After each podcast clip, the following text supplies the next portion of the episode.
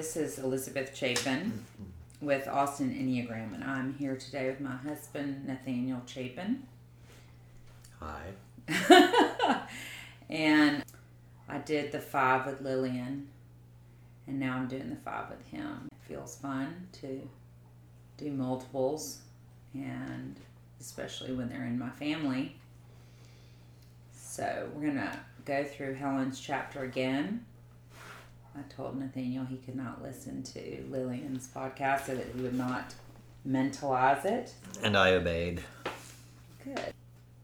The observer's ego is like a castle, a high, impenetrable structure with tiny windows at the top.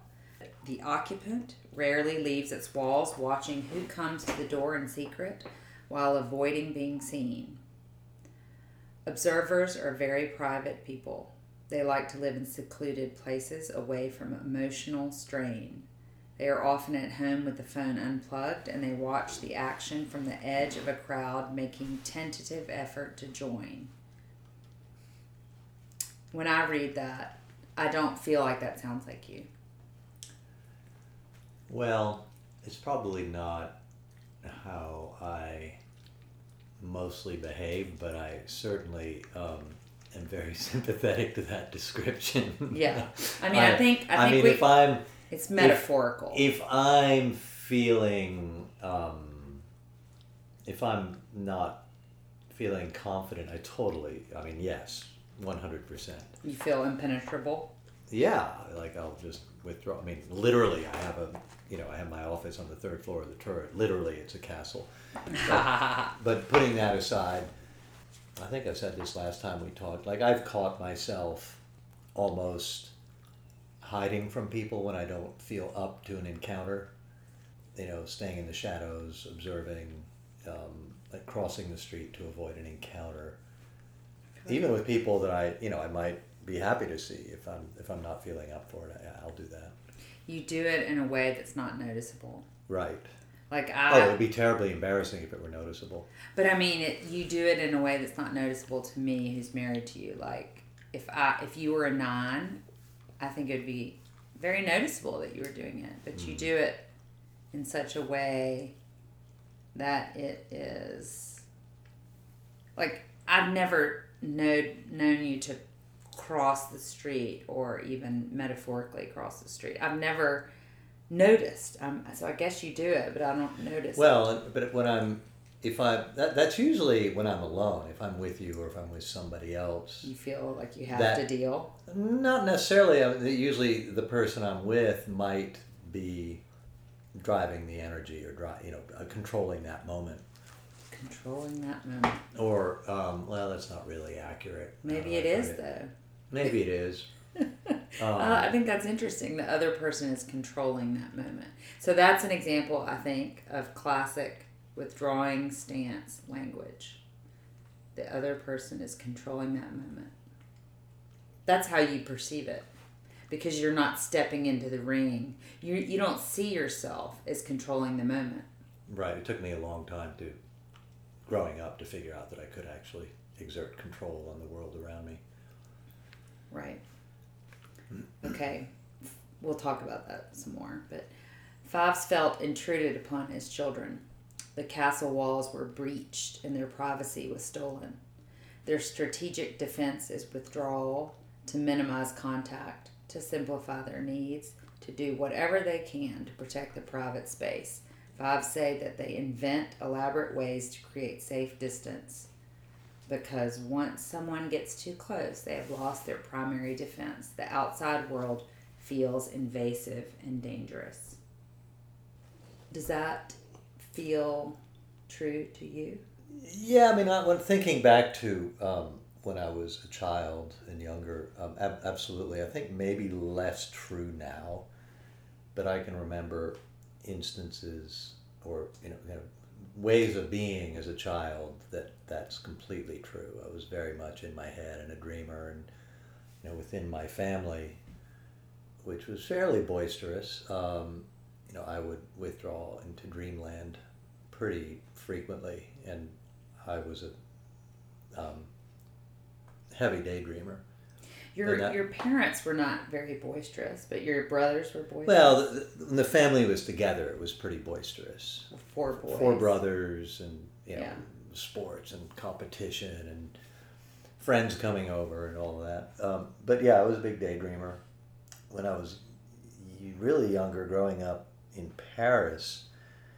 I remember the first time I went to um, this Catholic school, and uh, it was all pretty shocking to me. And so I just went into silent mode for a year and refused to answer any questions from teacher or administrators for a whole year. for a whole year. I. Did you get in trouble? Oh yeah, yeah. I got dragged out. By, You got dragged out by who? dragged out of the classroom by this old witch. Um, but I was I, I was stubborn. I was not gonna I was not gonna give in. How old were you? I was probably six or seven. Interesting. Yeah. So that's okay. So the outside world felt dangerous, invasive. They can be hermits. They can also be quite public, but from a position of remote control. Well, and also I want to say, I mean, I I am very social. I love having friends and being with friends and doing things with friends. Um, so it's not as if I'm a constantly solitary person, but I do. I mean, I I, I understand that impulse. Right. No, Um, you're very. We like to call you a unicorn five because Um, you're very social. You're very social, and I don't Yeah. really. As a teenager, I had this sailboat, this little sailboat called a Laser, um, kind of a racing dinghy. And, um, growing up on the ocean, I would just go and rig it up and go sailing for hours by myself. Like, hmm that was um, ideal. yeah, it was pretty cool. I'd go way out into the ocean, sail around to different islands. That's um, good. It's good that you had your autonomy. No life preserver, hmm as one did in the 70s. Right. Um, fives prefer to not get involved. Oh, totally. Financial financial interactions feel dangerous. Yeah, Wow. yeah. Obligations are coercive. Uh, so yeah, financial obligations f- feel dangerous, and also growing up in in a um, you know family where um, it was deemed crass to talk about money. You know that only um, reinforced that. It reinforced not talking about money. Yeah. Yeah. Can you talk about obligations feeling coercive? Burdensome. I would I would I would use the word burdensome more than coercive. Although I, I suppose I can feel coercive. What let's define coercive. What coercive means. You're being forced to do something against your will. Ah. Yeah, yeah, yeah, yeah. I think it's a good word actually. Yeah, I Because I think I think as a five, you perceive an obligation as someone forcing you to do something. Yeah. Right? Um, yeah, I would say I yes, and I've been the past few years. I've been really working towards shifting that and um, seeing obligations as just things that one does in the course of moving through the day, Mm-hmm. and so you perform this obligation, taking care of a family member or going to the bank or whatever it is you have to do, reviewing a document for work, and like what why is that any worse than going you know wakeboarding on the lake? Like just approach it with the same attitude Yeah. so i'm trying Might as well. might as well because Yeah. you got to do this shit anyway Right. so i think i feel less that way in the last five or six years maybe um, What, why do you say the last five or six years? Like, uh, i've just been more conscious of trying to shift that um, Mm-hmm. and not you know what a waste to go through life feeling that everything's a burden or coercive anger and competition are to be controlled, and emotional attachments are felt to be a drain. Yeah, I mean, I, I don't. I mean, I definitely think you you don't you feel like you're not supposed to be angry. yes, I'm embarrassed by anger. That's a good word. That's a good sentence. Yeah, It embarrasses you. Huh. it's it's um, when I get angry at somebody, which is usually because my feelings have been hurt in some way. It's not always easy for me to express that in just a straight up way. Mm-hmm. You know, it either I either stuff it down or it comes out in an aggressive way that's not necessarily helpful. Right. Um, fives are particularly sensitive to interactions that make them visible to others. Self Um, self promote. Well, let me let me read this paragraph. Okay. So, so fives are particularly sensitive to interactions that make them visible to others. Self promotion, competition, and demonstrations of love or hate all make fives feel as if they are playing into others people's hands. Yeah, that that makes sense. Uh, so, like self promotion um, feels so wrong to me, you know, and that's like it's it, it's to the point of almost like a compulsion, right? Um, um, and You mean you're like a pathologically not self promoting? right, Yeah. which is like to be honest, it's probably hindered me at certain points in my life in my career. I mean, I'm perfectly happy with my career, but there are moments I can look back and think, yeah, everybody else is self promoting. Why why wasn't I doing it? Right, Um, that's just what you do. right. Um, and there's something embarrassing about it. I'm, I'm not sure why. I'm al- like when I see other people self-promoting, it's almost like I'm embarrassed for them. I am too. Um, But I think it's because we're. I I wonder if that's like a withdrawing stance thing. Like it embarrasses me too, and I think, and also I think I have like judgment and virtuousness wrapped up in it too, hmm. and I think it has probably hindered me in a lot of ways.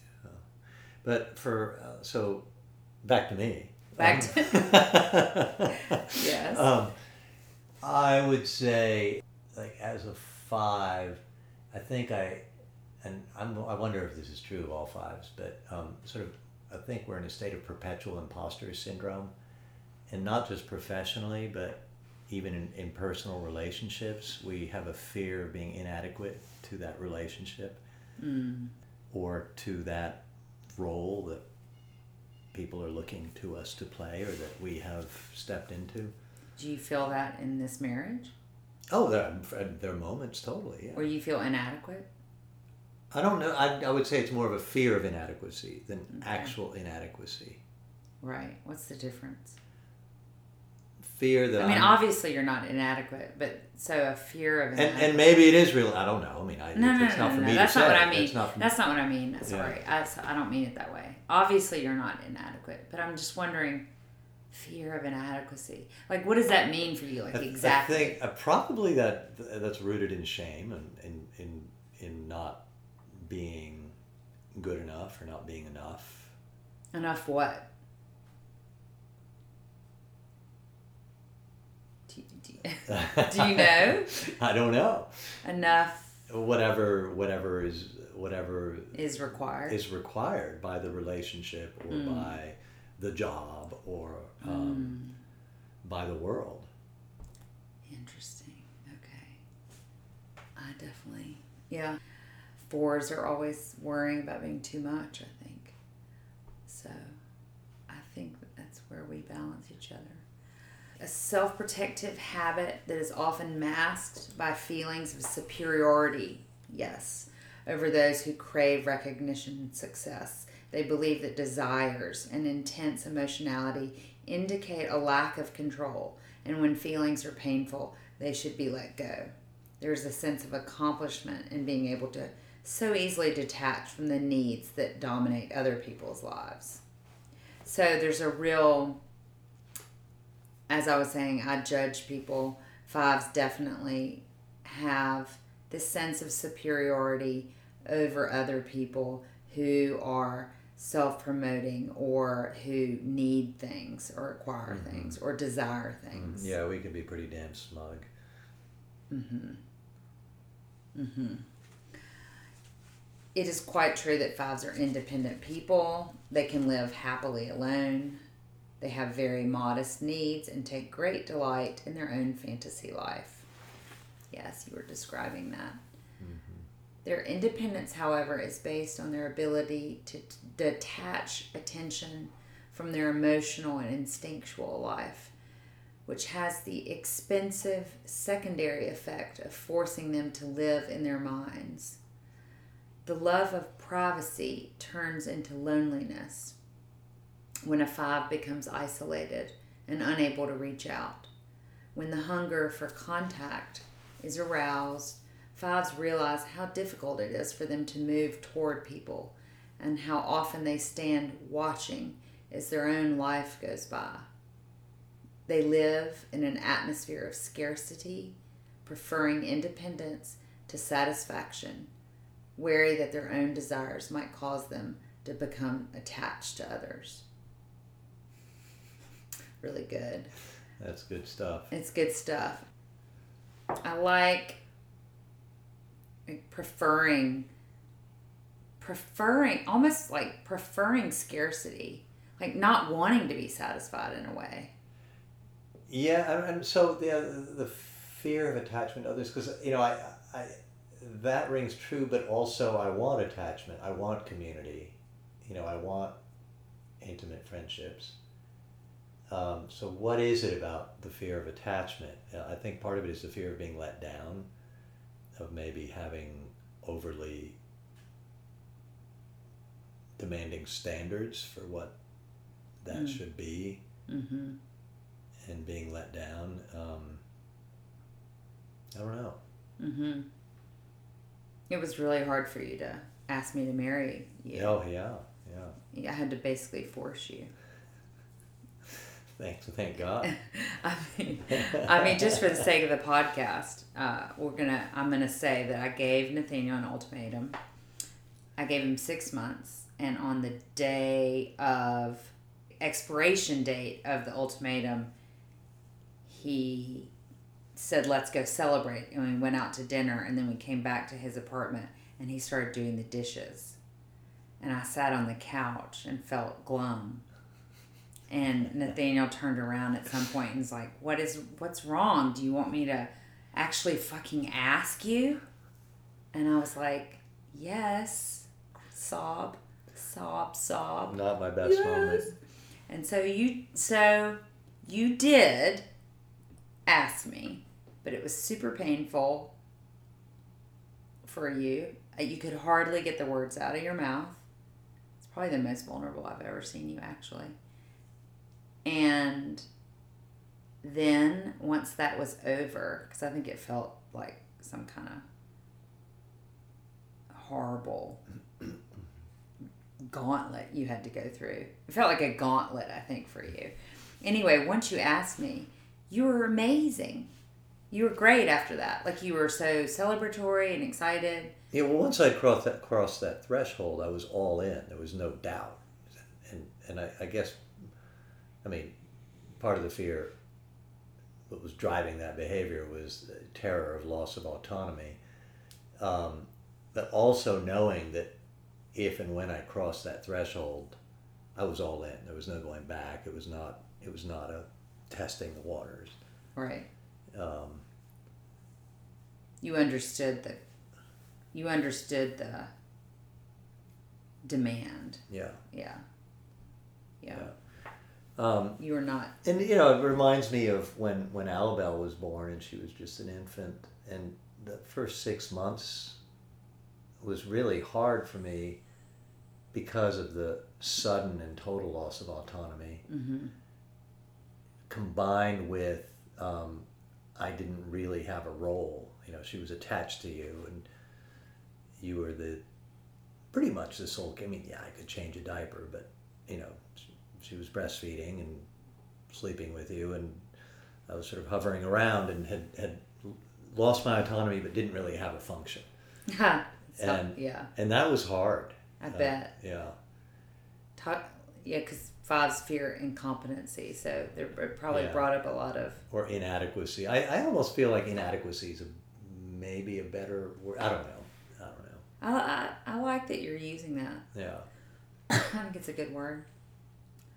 Fives say that their feelings are more available when no one is around to see. And I, I, I wrote ha ha ha out in the thing, out in the margin. This is also where I said to you, it reminds me of like if a tree falls in the forest, Yeah. did it really fall?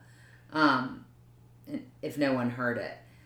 So they feel more connected to people when they are alone, remembering what was said than they are during a real life talk. So Well, I, so before we get, I actually want to go back to the Five say that their the feelings- solitude thing. the fives. Oh, what you mean? Like back way yeah, back yeah. I want to jump back to to the um, loneliness. Yeah, the loneliness. So, um, I think there is a sense of security in being self sufficient and not relying on anybody. Mm-hmm.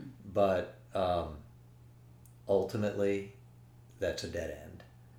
And because there is, you can't live alone in the world. I mean, community is like oxygen, right? Friendships and um, relying on other people and other people relying on you. I mean, that's just the nature of how we live, of being a human organism. And so to deny yourself that is kind of folly. Um, so um, that's where fives can really go off the rails, convincing themselves that they don't need anybody, um, that it's best not to rely on anybody because that's weak. Right. Um, and it can feel strong, but ultimately, like you're looking at, you know, hello walls, Yeah. to quote Willie Nelson. yeah. Yeah. uh, and that that's that's a that's a dead end. So um, I think something that I've found helpful and like I try to is just to cultivate community and uh, to step out of my comfort zone a little bit. And, And you're really, I think you're really good at it. and it's sometimes awkward. and Because- that's okay. because you know we're as a five. I mean, I, you know, I don't know if this is true of all fives, but like uh, expressing emotion fe- sometimes feels awkward. It can feel very awkward. Right. Um, not that it's not there; the emotion's there. Right. It's totally. I mean, th- and also, I think this is where Enneagram, as as I like to say, it's not everything, but it sure is a good tool.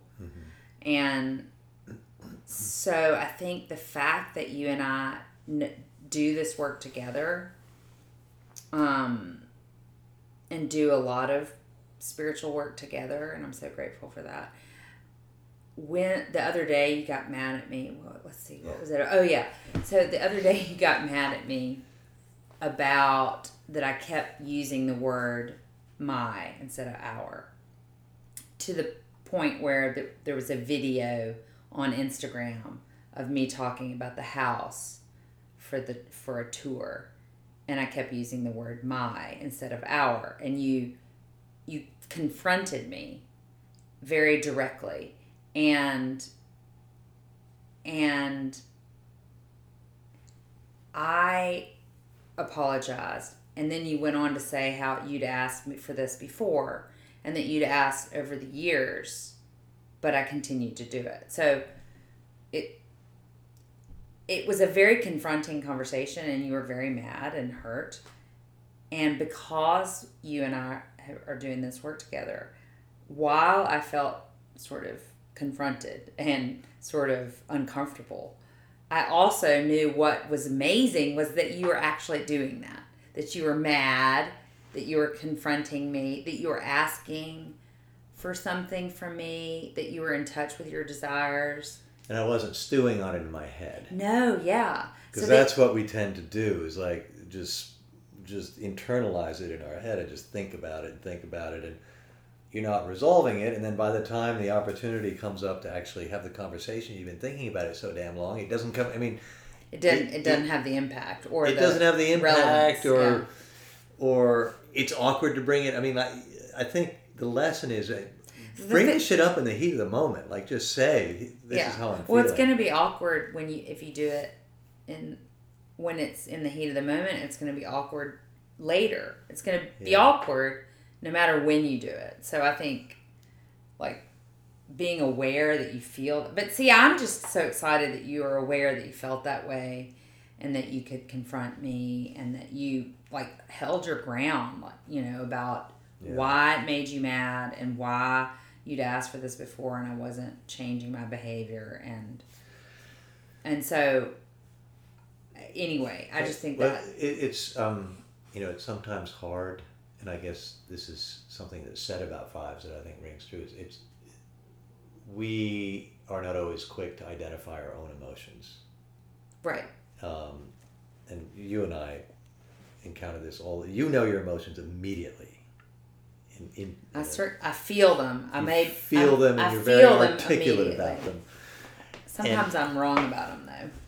I will feel um, disjointed or upset, and I'm not really sure why. I'm not really sure what's going on, and I kind of have to sit down and kind of walk myself through. Okay, what happened? What is it? At what moment did I have this feeling? What was it that triggered it?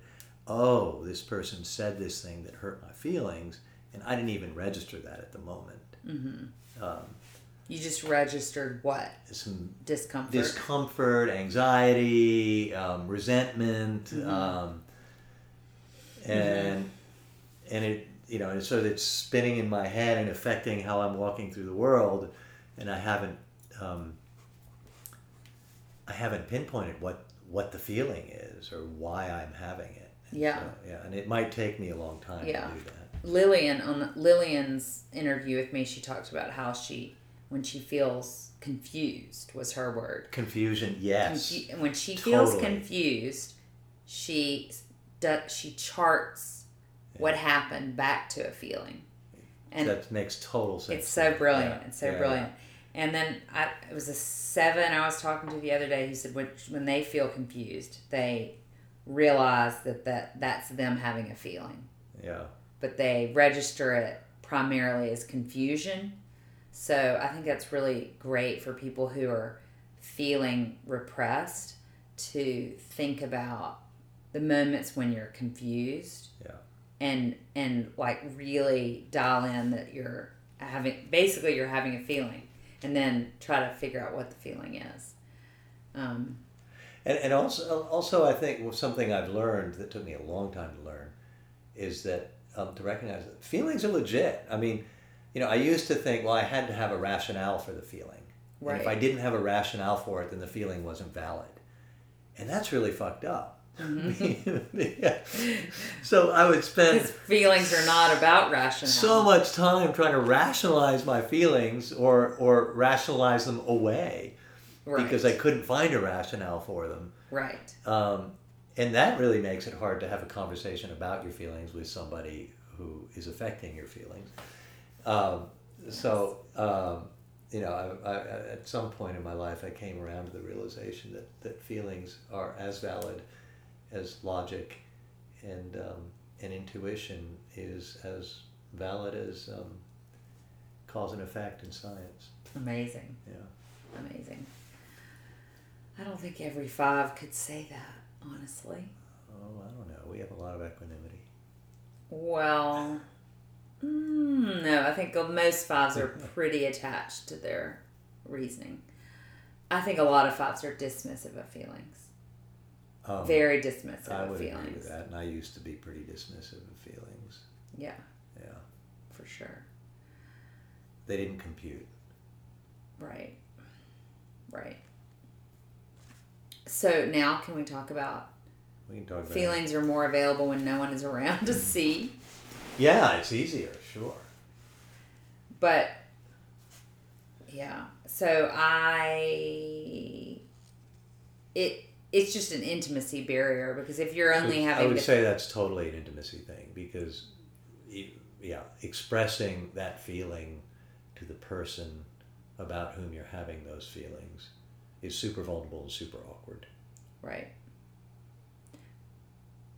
But that's what relationship That's what supposed to be. yeah. So Yeah, So I think that generally speaking, fives go off by themselves after they've had an encounter and then have a little feeling about it.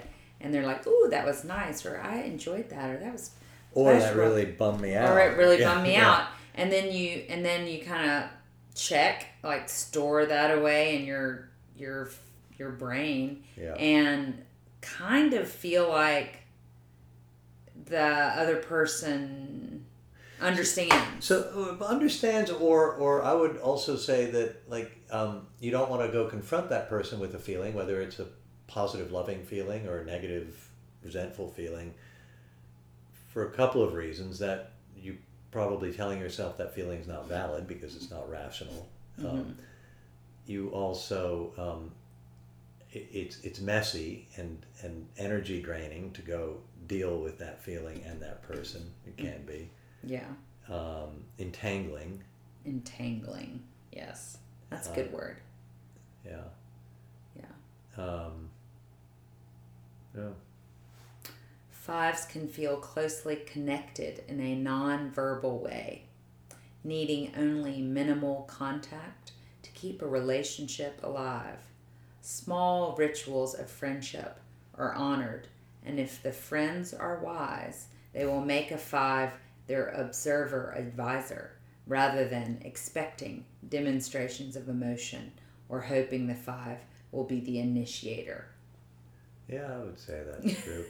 um, but in our defense, I would say if, if, if we are there, I mean, I've said this before, it's not anything new, but if five is present and participating, um, that's kind of our love language. Right. And so, you know, And- and so- yesterday, yesterday you got a bunch of guy friends over here.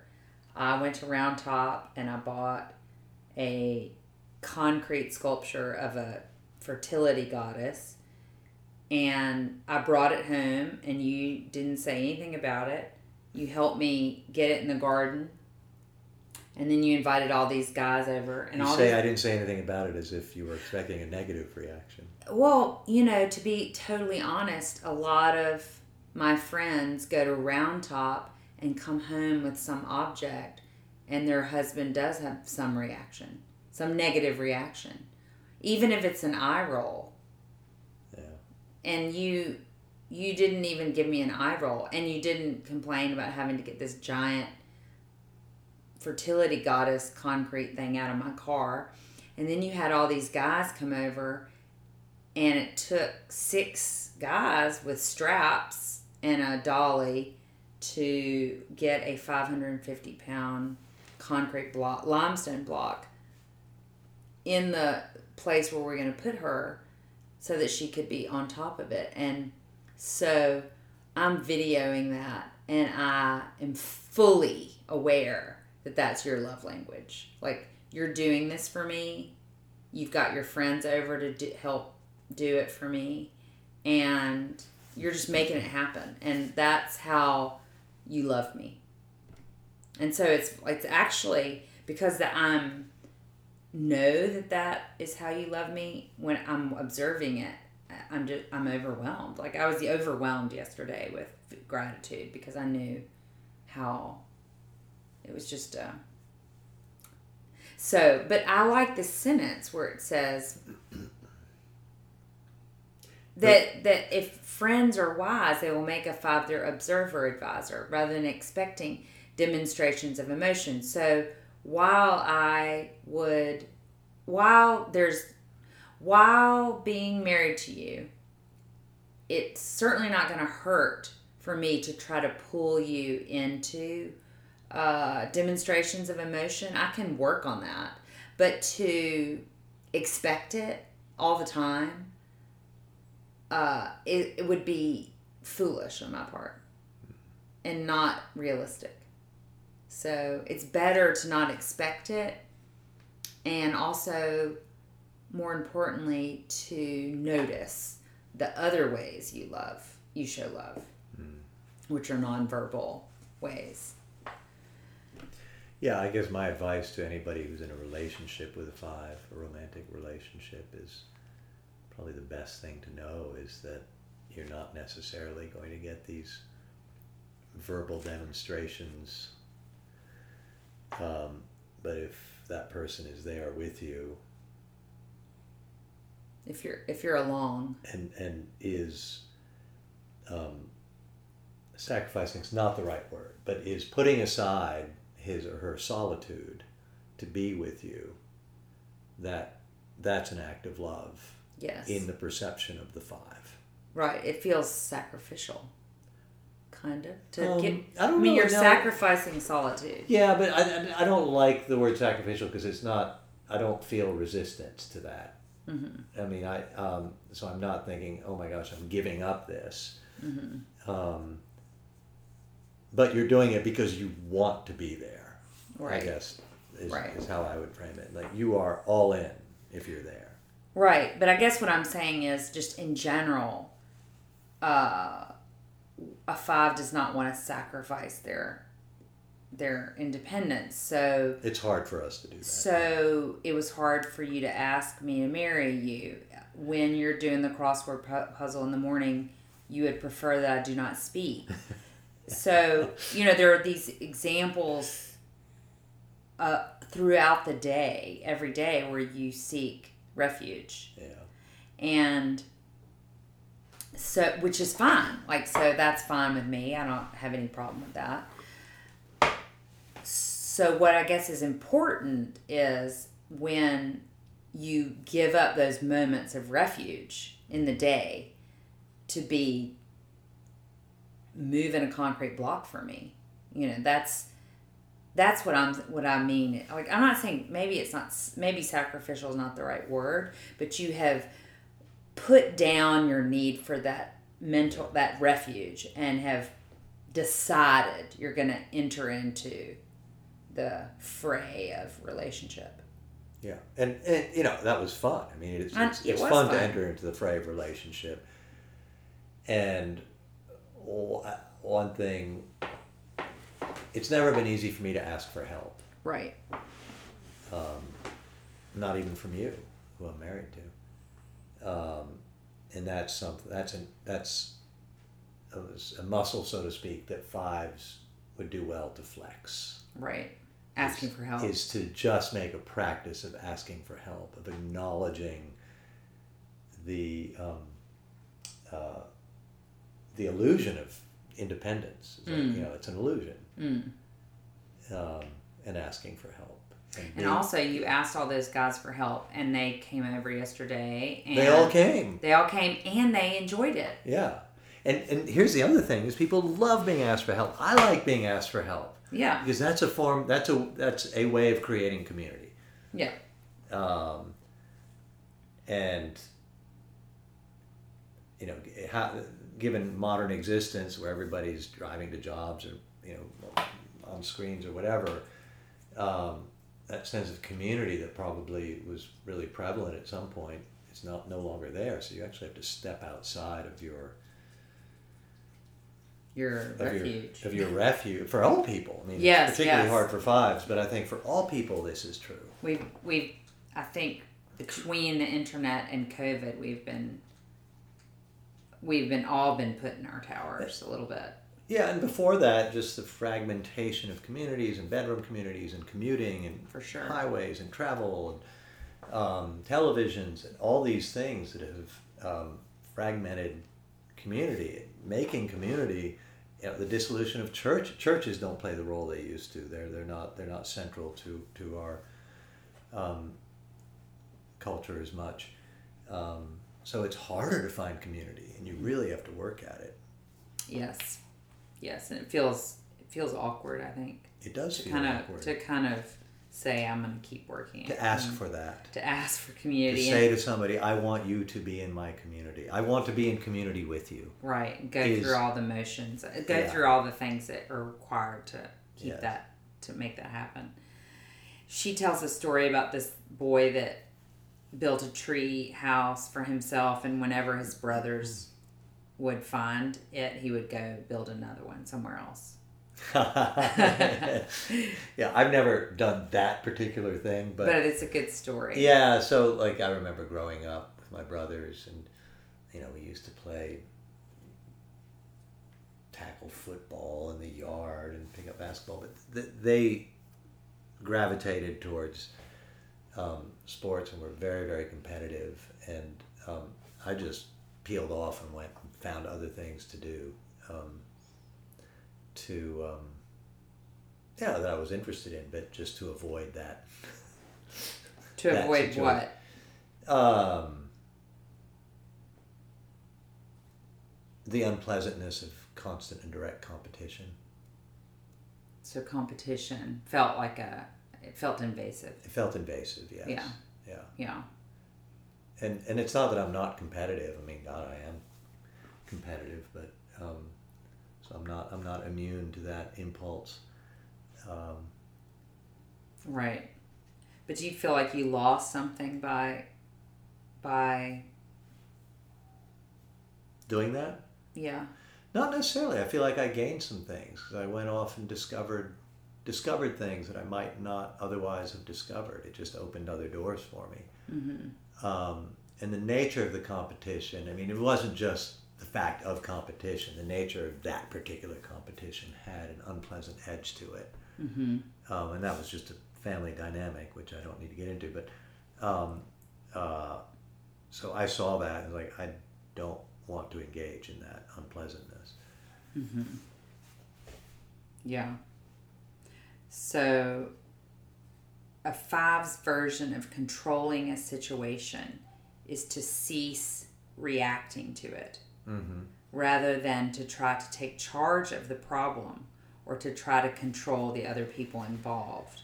So, I feel like, in a way, what you're talking about growing up is the way you controlled that situation of having a boisterous household and competitive brothers was just ceasing reacting to it. And So so and and and I like ceasing to react. So in, in some situations, I think that has a positive outcome, and in that one, I would say it probably did. In others, um, so what did I say to you the other day? We, we, we, we cede the ground. Yeah.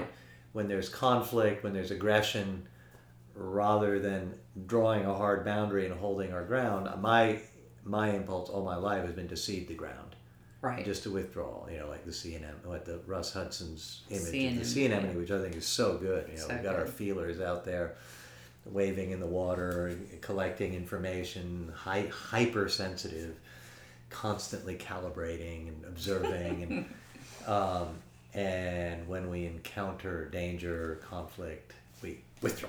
you we pull pull those in. suckers in. We pull in, and And- we cede the ground, and um, and so you know that's a protective, a protective reaction. It preserves our my autonomy. And don't you Um, think a lot of fives rationalize that behavior by by saying like instead of instead of looking at a situation and saying I just ceded that territory or I ceded that ground or I gave up that space that I could have been in they they're like oh I don't need that space Right. Oh Yeah. look at me I'm yeah, so you, of course, of course, you rationalize it, but then there comes a time when you realize, oh my gosh, I just gave up something that really means a lot to me, and I need to awkwardly step back out into right. into the field and draw draw my boundary, which you've you've um, conditioned the people in your life to think you don't care, right. And so when you step out and draw that boundary, that can cause conflict, as I've experienced recent years. Right, right. You've kind of trained everyone to that that to just expect that I'll go along or I won't. I, I don't have strong feelings about the situation. mhm mhm Um, so, um, yeah.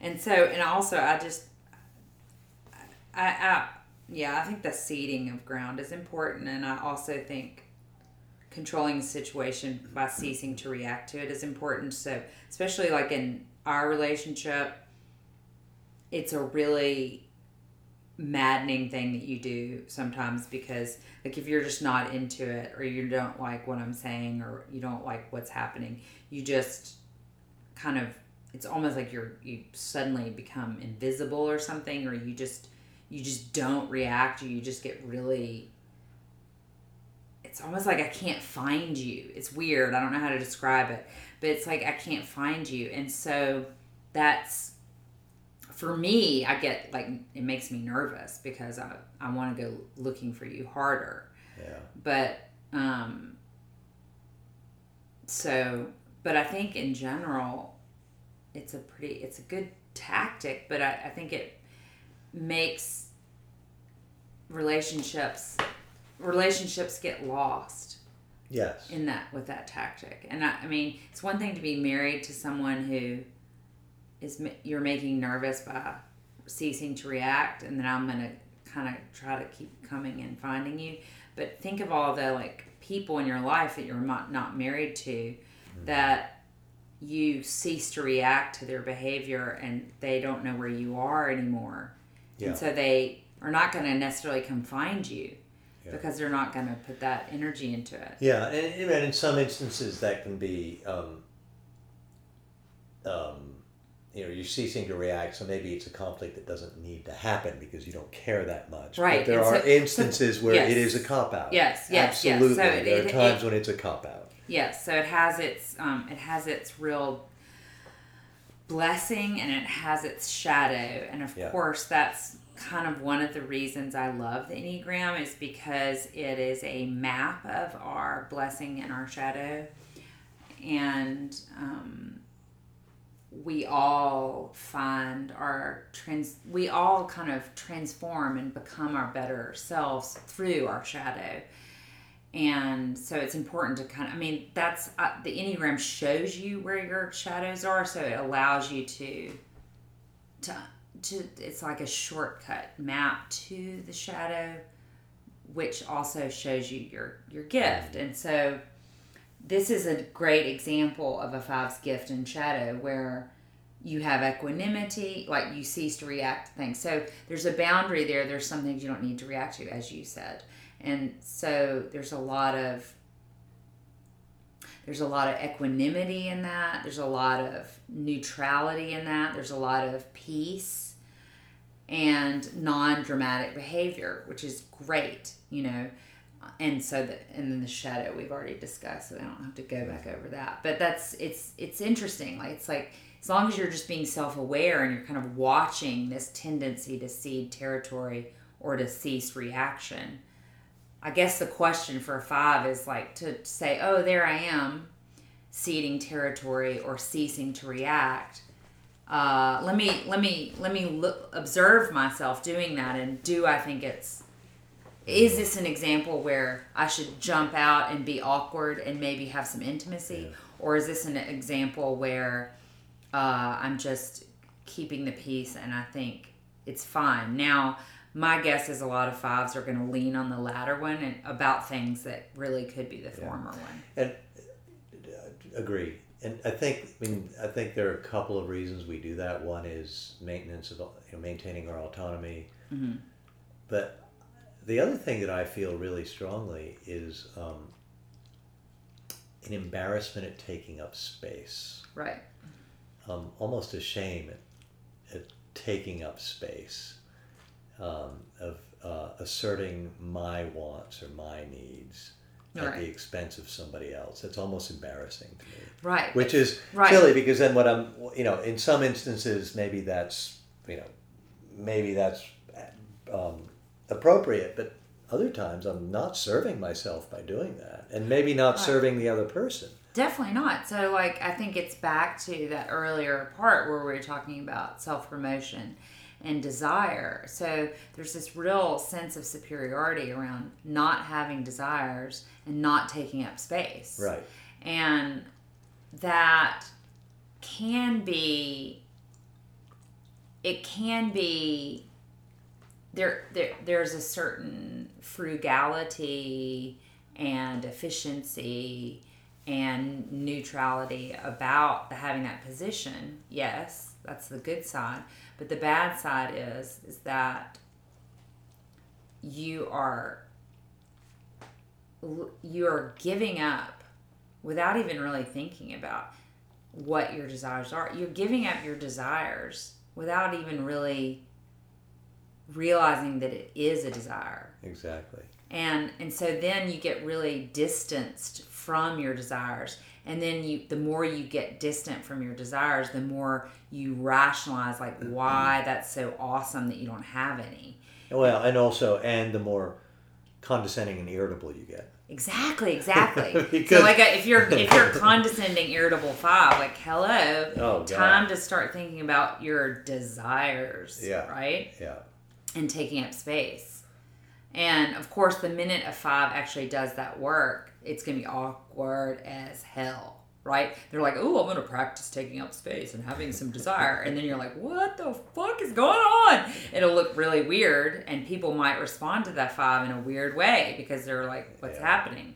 But it's like, keep going, keep going with those desires and taking up space because then not only do you get to practice being vital in the world, other people get to come alongside and know you, mm-hmm. which then feeds back to your vitality in the world mm-hmm. and knowing yourself.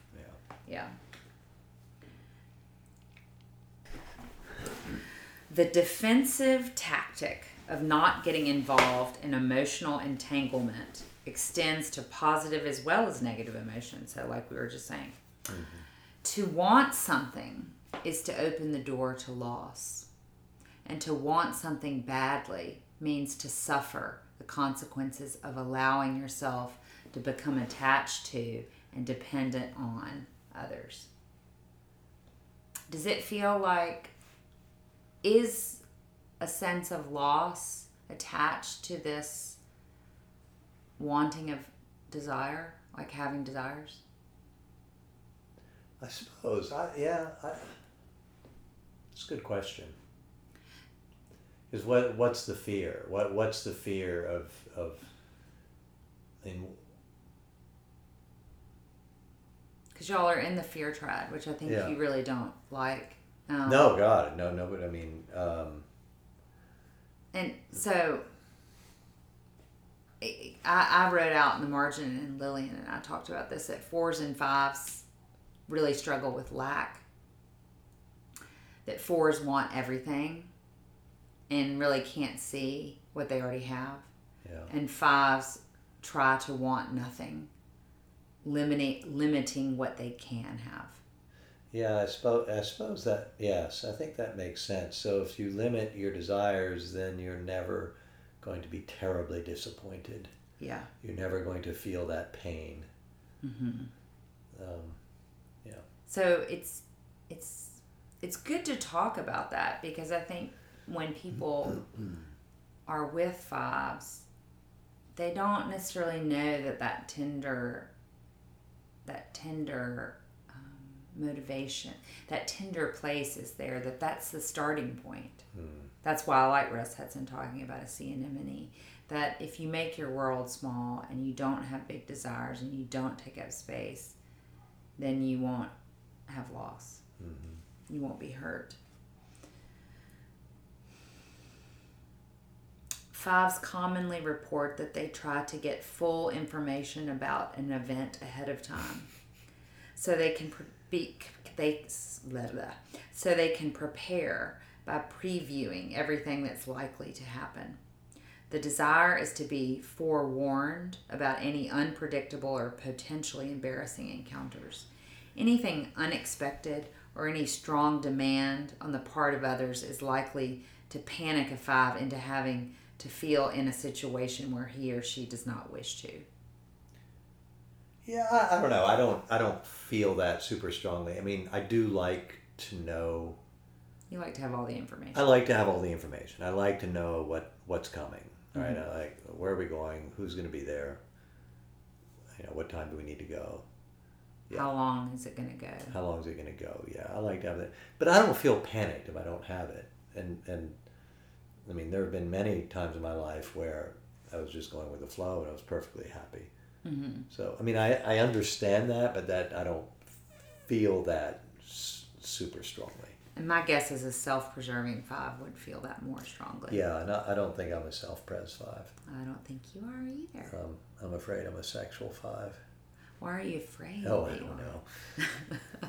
Because you read it to me and it was. Well, but I mean, in a yeah. way, I find it interesting because you and I are both sexual dominant, and maybe that's why we get along so well. Yeah, maybe so. You know? Yeah. Suzanne used to always say that when you get, when you don't get along with people, it's because of instinctual misalignment. So mm. she always feels like if, like, for example, I'm self pres that's my shortest leg or my least that's what am I trying to say? That's my bottom of my sandwich. I can't think of the right way to say it.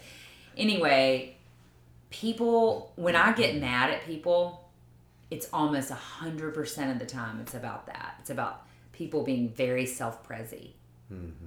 and I'm irritated by it. And but but if I'm if I'm paying attention, I can say, "Oh, look at you being annoyed by that person being very self-prezi. Why does that scare you, Elizabeth?" You know, and then I can turn it back on myself, which is helpful because it usually is just like something I don't. It's just like I don't. It's usually just some weird thing that I don't want to get involved with. I, I don't want Yeah. to be implicated in Yeah, it. I, I remember which, is um, e- my ego. when So- I was on a business trip once by myself, and um, I would go and have dinner at the bar of this restaurant in Philadelphia. I was there for three weeks or something, and and just order dinner and have dinner. And one night I was there, and this fellow saddled up next to me. And he was an, he was also a lawyer like me, and um, and he was in town on business, and so we started chatting. And I'm almost certain he was a five and a hardcore self pres five. Mhm. And I tried so hard to have a conversation with him, and he gave me zero information about anything. He was so tight fisted, Yeah, and it like it, it put me in a rage. yeah, It put me in a fucking rage, and it was like you fucking asshole. Like, you know, he he. wow. Um, and I didn't express that. But that. see, that's like a five's. Those are five's worst characters. So Yeah. you were you were looking at your shadow. Yeah, and um, and I didn't express that rage. Like after about fifteen minutes of like trying, and it's not that he was he didn't want to have a conversation. He introduced himself and told me why he was in town, but He just wanted to remain hidden. yeah, but he was going to give me nothing. Right. And um, like finally, I just sort of shrugged and turned to the bartender and started talking to the bartender, and like that didn't didn't Right. make any further and effort. he he just he probably was not aware of his. totally unaware. He was unaware that he was Yeah. sending those Yeah, those over boundary like yeah. he was over boundary. Anyway, I don't know Um, how relevant that is, but um, what's that? I, I, I was saying I don't think it's about self pres necessarily. I think it's about it's the five shadow. It's their Yeah. worst. It's about an unhealthy five who is over boundaried, hiding, Overly secretive, overly secretive. not willing to make any kind of human connection. right, Yeah, right.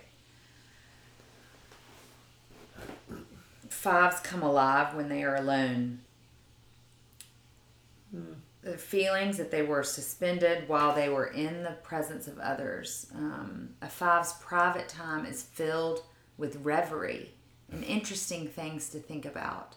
They love the company of their own minds, and unless privacy deepens into feelings of isolation, they are rarely depressed or bored because they have nothing to do. So, I, I don't think you should say no because I think you described yourself as a Yeah, little no, boy I- that, that daydreamed. I would say yes to some of that strongly. So I, I like the wor- use of the word reverie. yeah, totally. That was daydreaming, reverie. Absolutely, it was hours and hours and hours of reverie. Hours and hours and hours of Yeah. enjoying.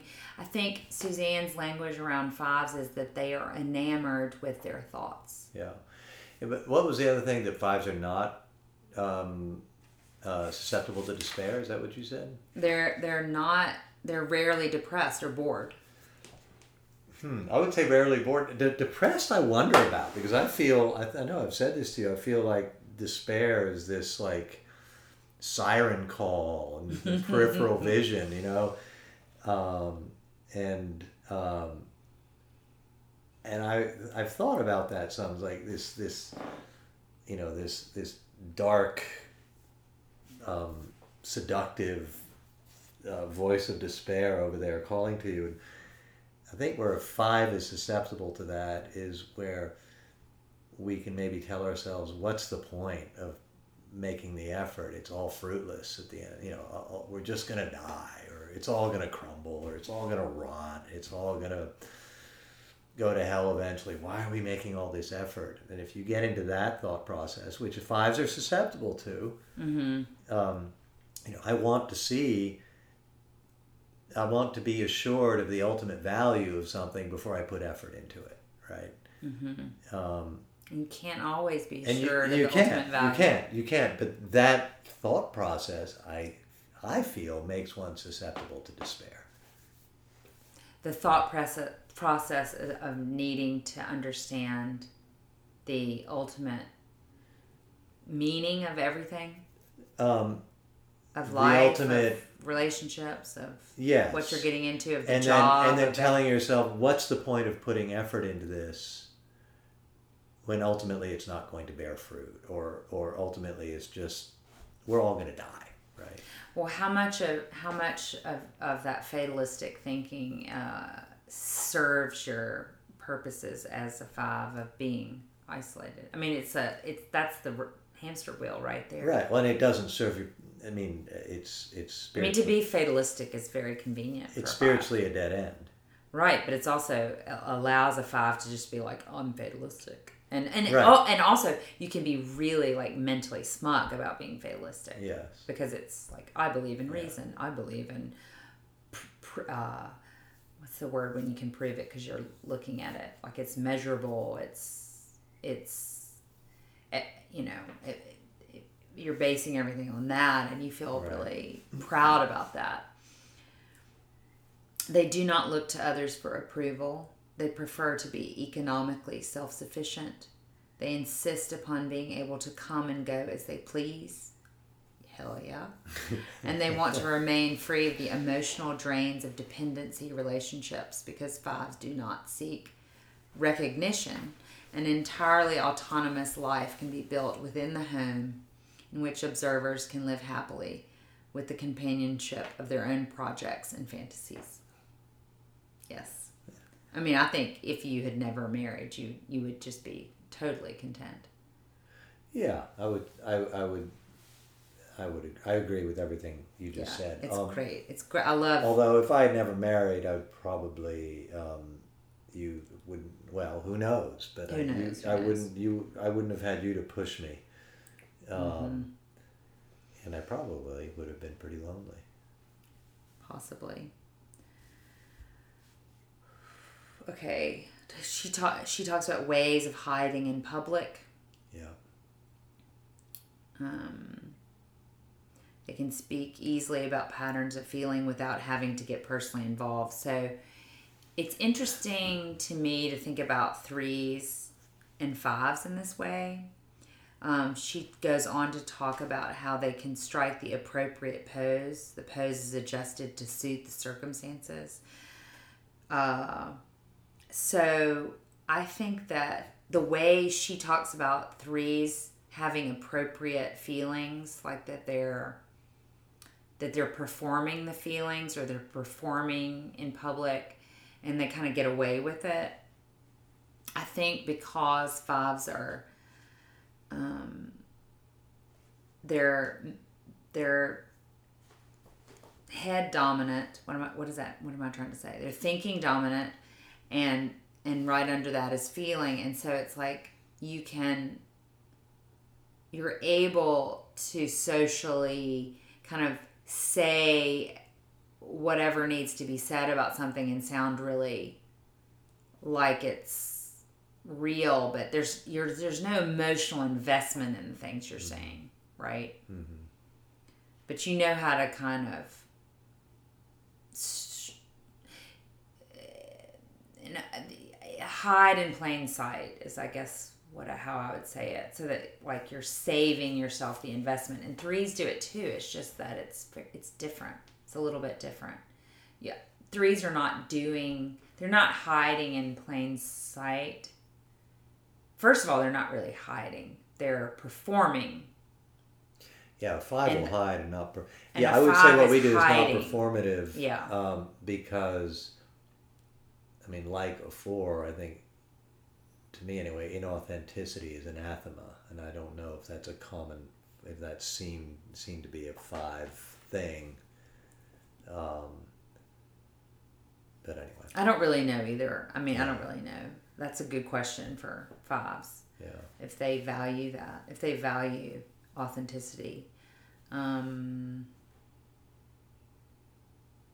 I mean, it's a, definitely an easy way to, I think, to tell a five from a nine and a five from a three, for example, is a five is willing to wade into conversations and confrontations and arguments. Um, I think y'all are also, you will not get into them if it feels like too much energy or it's not worth it to you. Yeah. Because you've already maybe judged that person, you think that person's an idiot. And so you're not going to fight with them because you just don't care and you're not going to ever be friends with them and you already know that. So that's when a five disappears. But a five, like if you if you like if you're into the person and you have good energy with Well, you don't have to think the person's an idiot. Even you might just not be invested in in connecting with that person. Okay, so yeah, I'm, I'm being too uh, too extreme about it. Yeah. Um, but there's this way in which you kind of almost automatically measure whether okay, I'm going to jump into this or not. You're constantly calibrating. Right. It's just like this. We, I mean, we walk into a social situation. It's like the the wheels are turning. It's just calibrating, calibrating constantly. Right. Um, And so a three is doing that because they wanna they don't want things to get emotionally messy. But a five is doing it because you don't you don't want to spend the energy. You don't want to invest the, that Right. energy. It's exhausting. yes. So that's and and nine's similar. They don't want to invest the energy. It's exhausting, but it's mainly because it feels conflictual and non-peaceful. Whereas a five doesn't really care so much about conflict and peacefulness. Right. I mean, you like things to you kind of like things to be peaceful, but But if I feel strongly about something, I I don't mind the conflict. no, you get you get pretty. I can get feisty. You can get very feisty. I like it. Intimate relationships. Um, the central issue for fives is the fear of feeling. Yes, the central issue for fives is the fear of feeling. Intimacy is a strain on the basic defense of detaching attention from powerful emotions, which means that a five in love is caught between being affected by strong positive feelings and the habit of not wanting to feel at all. Five struggle with the fact that they are more emotional about people when they are alone and recreating an encounter than when those same people are physically present. They say that they are often frozen during a face to face meeting and that they need to be alone to figure out what they feel. The fact that fives can feel more in retrospect when they are safe from an intrusion is particularly obvious when they retreat into isolation directly after a deeply intimate encounter. Easily drained by powerful or continuous contact, fives will withdraw in order to figure out where they stand. The immediate withdrawal from intimacy is bound to affect the partner, who may not have the same capacities for detachment. Because fives rarely talk about it, their friends are generally not aware how much they focus on the significant people in their lives during their time alone, or how much time is spent in previewing or reviewing their meetings with people who are important in their lives. A powerful mental connection can be formed on the five side without the other party involved being aware of how central he or she has become in the five's interior life. Mm-hmm. Yep. She goes on to say a, a relationship is mentalized, it can be enjoyed a little bit at a time in an abstract way. So I think fives would benefit from expressing, making an exercise of expressing these things to the people we care about,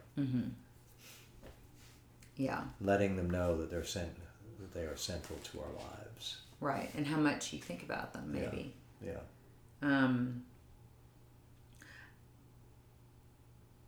I I think that's a really well written paragraph. Yeah, I agree.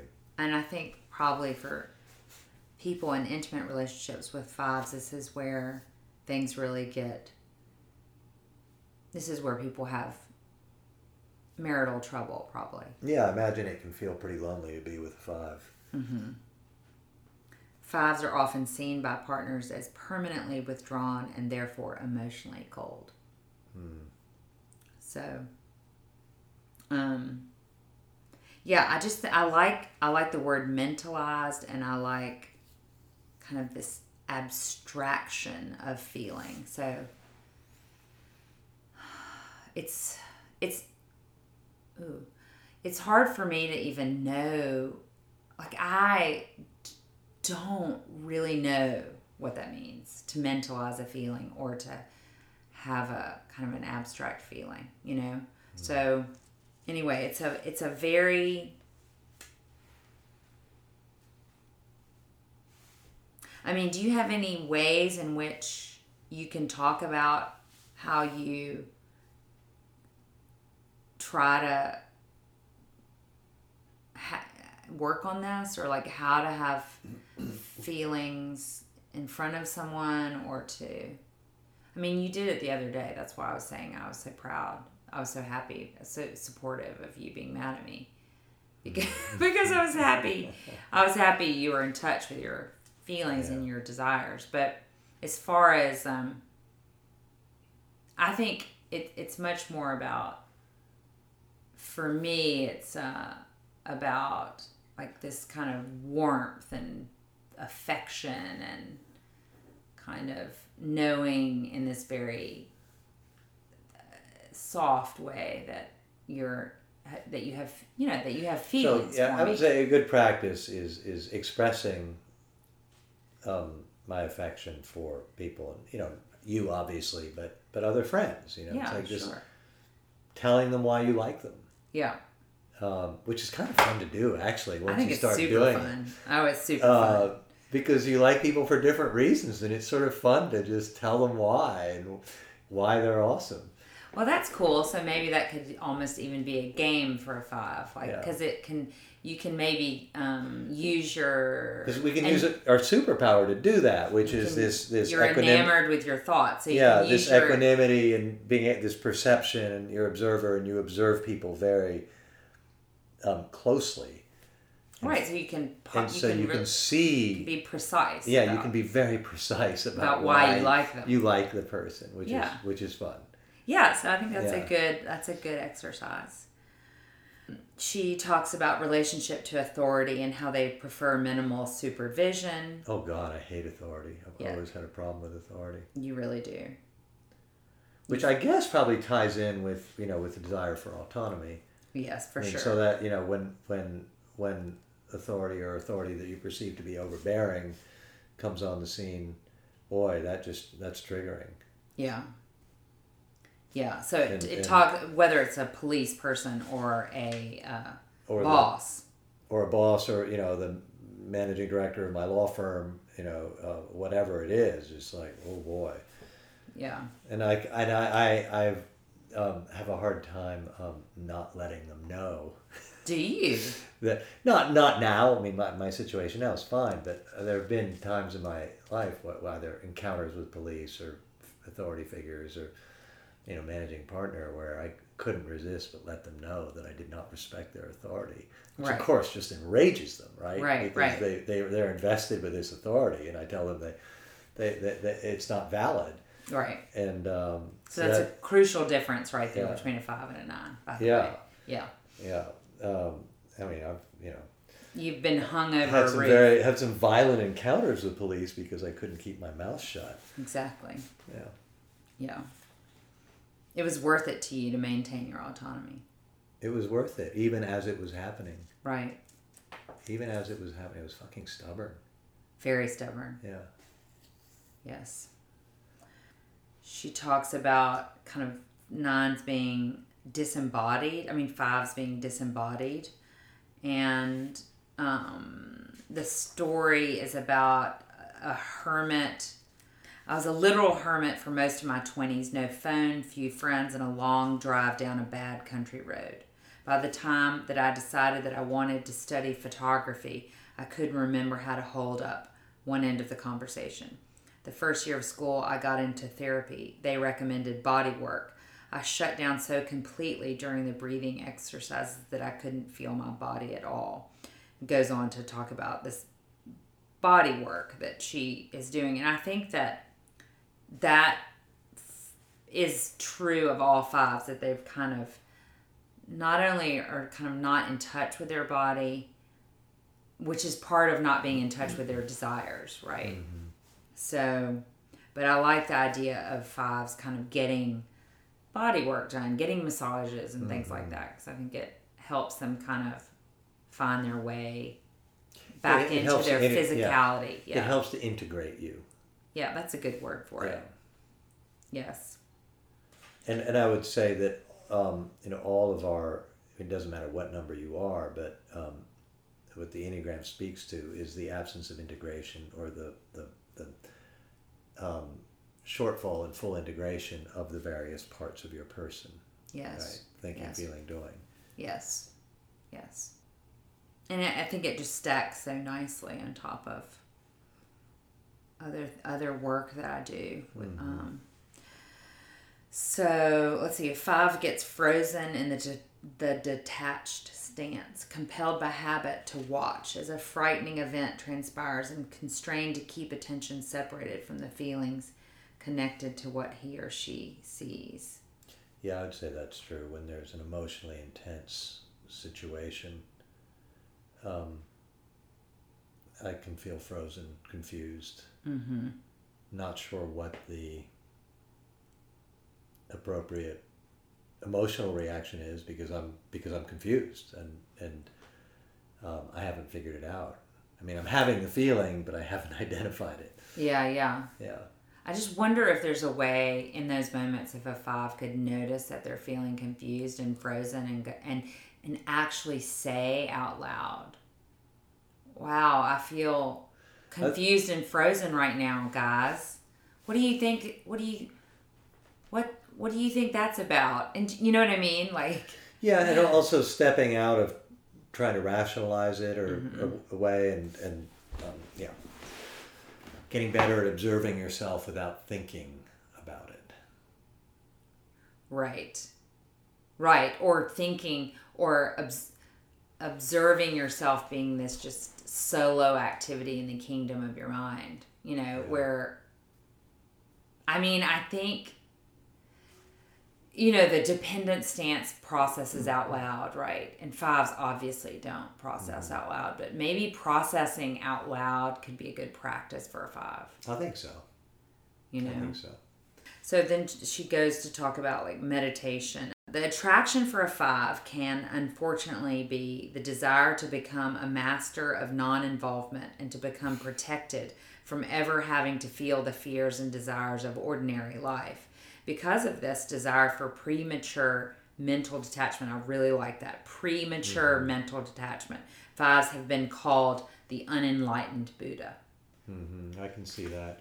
And, and now, yes. because you can lean on your because, uh, detachment, yes, because and if feel- fives become spiritual about it. become so attached to their non-attachment, they actually become arrogant about it. And you know, I've I've felt that myself, and that's the farther you know that arrogance is is that's not that's not um, that's not enlightened at all, right? I mean, enlightenment is is um, you know outpouring of love and equanimity and acceptance and acceptance of emotions and unity with all and unity things. with all and compassion for all yeah and um, feeling overly detached disconnects you from compassion. yes i think she's just saying that like fives kind of get it's a kind of a pitfall for a five because Yes. it's easy for fives to be kind of buddhist and practice buddhism and practice Yes. meditation and practice quote detachment and feel like they're on the right path Yeah. and they're they're doing this Totally. great spiritual journey And that's where the arrogance comes in. right right Um, on the light side, however, um, if fives can tap into their feelings while having this equanimity, um, I think that can be very powerful. Yes. Yes. What do you mean when you say, like, can you describe any instance like that where you're feeling your f- feelings while being detached? It's not so much. I would get. I would say maybe not so much detachment, but but an ability to um, see multiple points of view. So to have empathy. Um, to imagine what it's like to have to be a different person. Um, I think that's where the I suppose that's detachment because you're able to. uh, yeah, you're really your fives are really pretty good at that. Yeah. They can be pretty good at that. Mm. Non-judge. So okay, here's what it is. Okay. It's it's detachment is fine insofar as it's being non-judgmental. But when you become detached from feelings of love or compassion, then it's counterproductive. Mm-hmm. Right. And maybe detached from where you lose sight of needing to be involved. Right. Yeah. Avarice is your your your deep shadow, a five's deep shadow. Um, during hard times, a five would rather make do with less than risk reaching out to others in order to get more. The preferred reaction is to withdraw to institute an economy move, to reduce personal needs to bare necessities, and to minimize dependency on other people. It has nothing like has nothing to do with how much money a five has either. A five can be very wealthy or very poor. There's this real um, they they're like they get off on not having to need any of it. And yeah, well, I think it's the avarice ties into this um, strong drive for self sufficiency, for yeah. autonomy, right? And so you hoard, um, so you don't need anybody else. You don't have to rely on anybody else. Yeah. Fives report that their inner sense of isolation is relieved when they feel close to knowing how the universe works or understanding human behavior. It is as if they can be included in the world machinery without having to be emotionally involved, and that by obtaining the keys to the machine, they can watch others get caught by the perils of love and hate without feeling left out.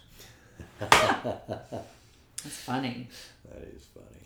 Uh, the world is machinery. I think that's kind of interesting. Yeah. And so that's an instance where I think fives have this not all, I mean, I feel like fives are mentally collecting and have a curiosity.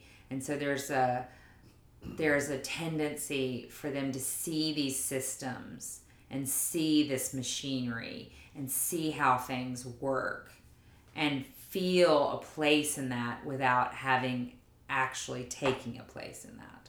So, yeah. It's the, the observer. Right. Non attachment is obviously the opposite of attachment. And attachment stems from a sense of frustrated desire. When we can get as much as we need of something, we can let it go, knowing that, if necessary, we can have it back again. A five's false attachment is based on an aversion to the possibility of feeling desires rather than a sense of fullness at having enough. Fives will quite correctly point out that most of us are addicted to having far more than we need to survive comfortably, and that we expend enormous energy in the pursuit of status and material wealth because we have become enmeshed in our own cravings and desires. But the compulsive need to not get involved, to not feel connected, and to not be coerced can lead fives to believe in their own superiority because they can do without, but not to a feeling of satisfaction in getting what they want. Real detachment, of course, requires that you have a full range of feelings available to you and that you are able to accept any impressions that need to surface into awareness before, before you let them go. The Buddha himself lived through many different life experiences before he sat and had his realization about the natural emptiness of mind. He began to teach the practice of detachment only after having had a belly full of joy and suffering and his fill of some marvelous desires. So I like this a lot because, you know, I mean, one of your favorite things to do is to tell people at parties how how much we're all in the pursuit of status and wealth and how wasteful we are and you know some of it comes from a real desire to you know, want to take care of the planet and things like that. But I think it's important for fives to realize that this is this trap of. Being smug and this false detachment. And, but mostly what I love is how Helen uses the, the Buddha here as this kind of this this guide and how I like thinking of the Buddha sitting there, but this belly full of desire and this belly full of suffering and this belly full of joy. And and I think that you and I have talked a lot about how like playfulness mm-hmm. and is is medicine for you. And so I like thinking. I think of a, you know a Buddha full of, of with with lots of desire is a Yeah. a, a good image. Yes, playfulness, fun. Fun is elusive. Fun's not. It's not. You know, it doesn't just happen necessarily. Well, I think when you're always trying to gather all the information about what's about to happen so that you can know what to expect Yeah. so that you're not going to look foolish, fun is less possible. Well, and and was somebody I forget who I was reading recently, but was talking about the importance of, of play and fun, and, and they defined it as kind of pursuing grand, absurd projects for no for no um, Reason. for no particular reason, and I, I like that. I think that's a good a good um, thing to do to try to do. You, I feel like we were driving around and you had some quote you were going to read by somebody. Oh, oh yeah, yes. Um, hold on, I'm going to um, find it. It's Karl Marx. Fives are like the ultimate capitalist. It's kind of embarrassing, the ultimate capitalist. as opposed. Yes. Um, so Oh, I see. I see what you're saying. Okay. uh, here, this is Karl Marx, who had lo- many wonderful things to say. Unfortunately, he's um, you know the, the Soviets kind of tarnished him with taking it to uh, absurd extre- extremes. But boy, he's got some fantastic things to say. Um, so he wrote in 1844 The less you eat, drink, buy books, go to the theater or to balls or to the pub, and the less you think, love, theorize, sing, paint, fence, etc., the more you will be able to save, and the greater will become your treasure, which neither moth nor rust will corrupt, your capital. The less you are, the less you express your life, the more you have, the greater is your alienated life, and the greater is the saving of your alienated being. Amazing. Ouch. The old Karl Marx, he, he had it. But who, Um, who knew that Karl Marx could describe a five so perfectly? I know. And also Yeah. our our and also just that the juiciness that Yeah, the juiciness and the belly full of joy that yeah. is So- the medicine. So and so and and in the way he describes like a five's kind of coming at it from like well the less I do this and that you know that, that there's just real righteousness yes. around this alienated self. Yeah. Yeah. Okay, is there anything else you want to say? Let's have fun. Let's have fun. Yes.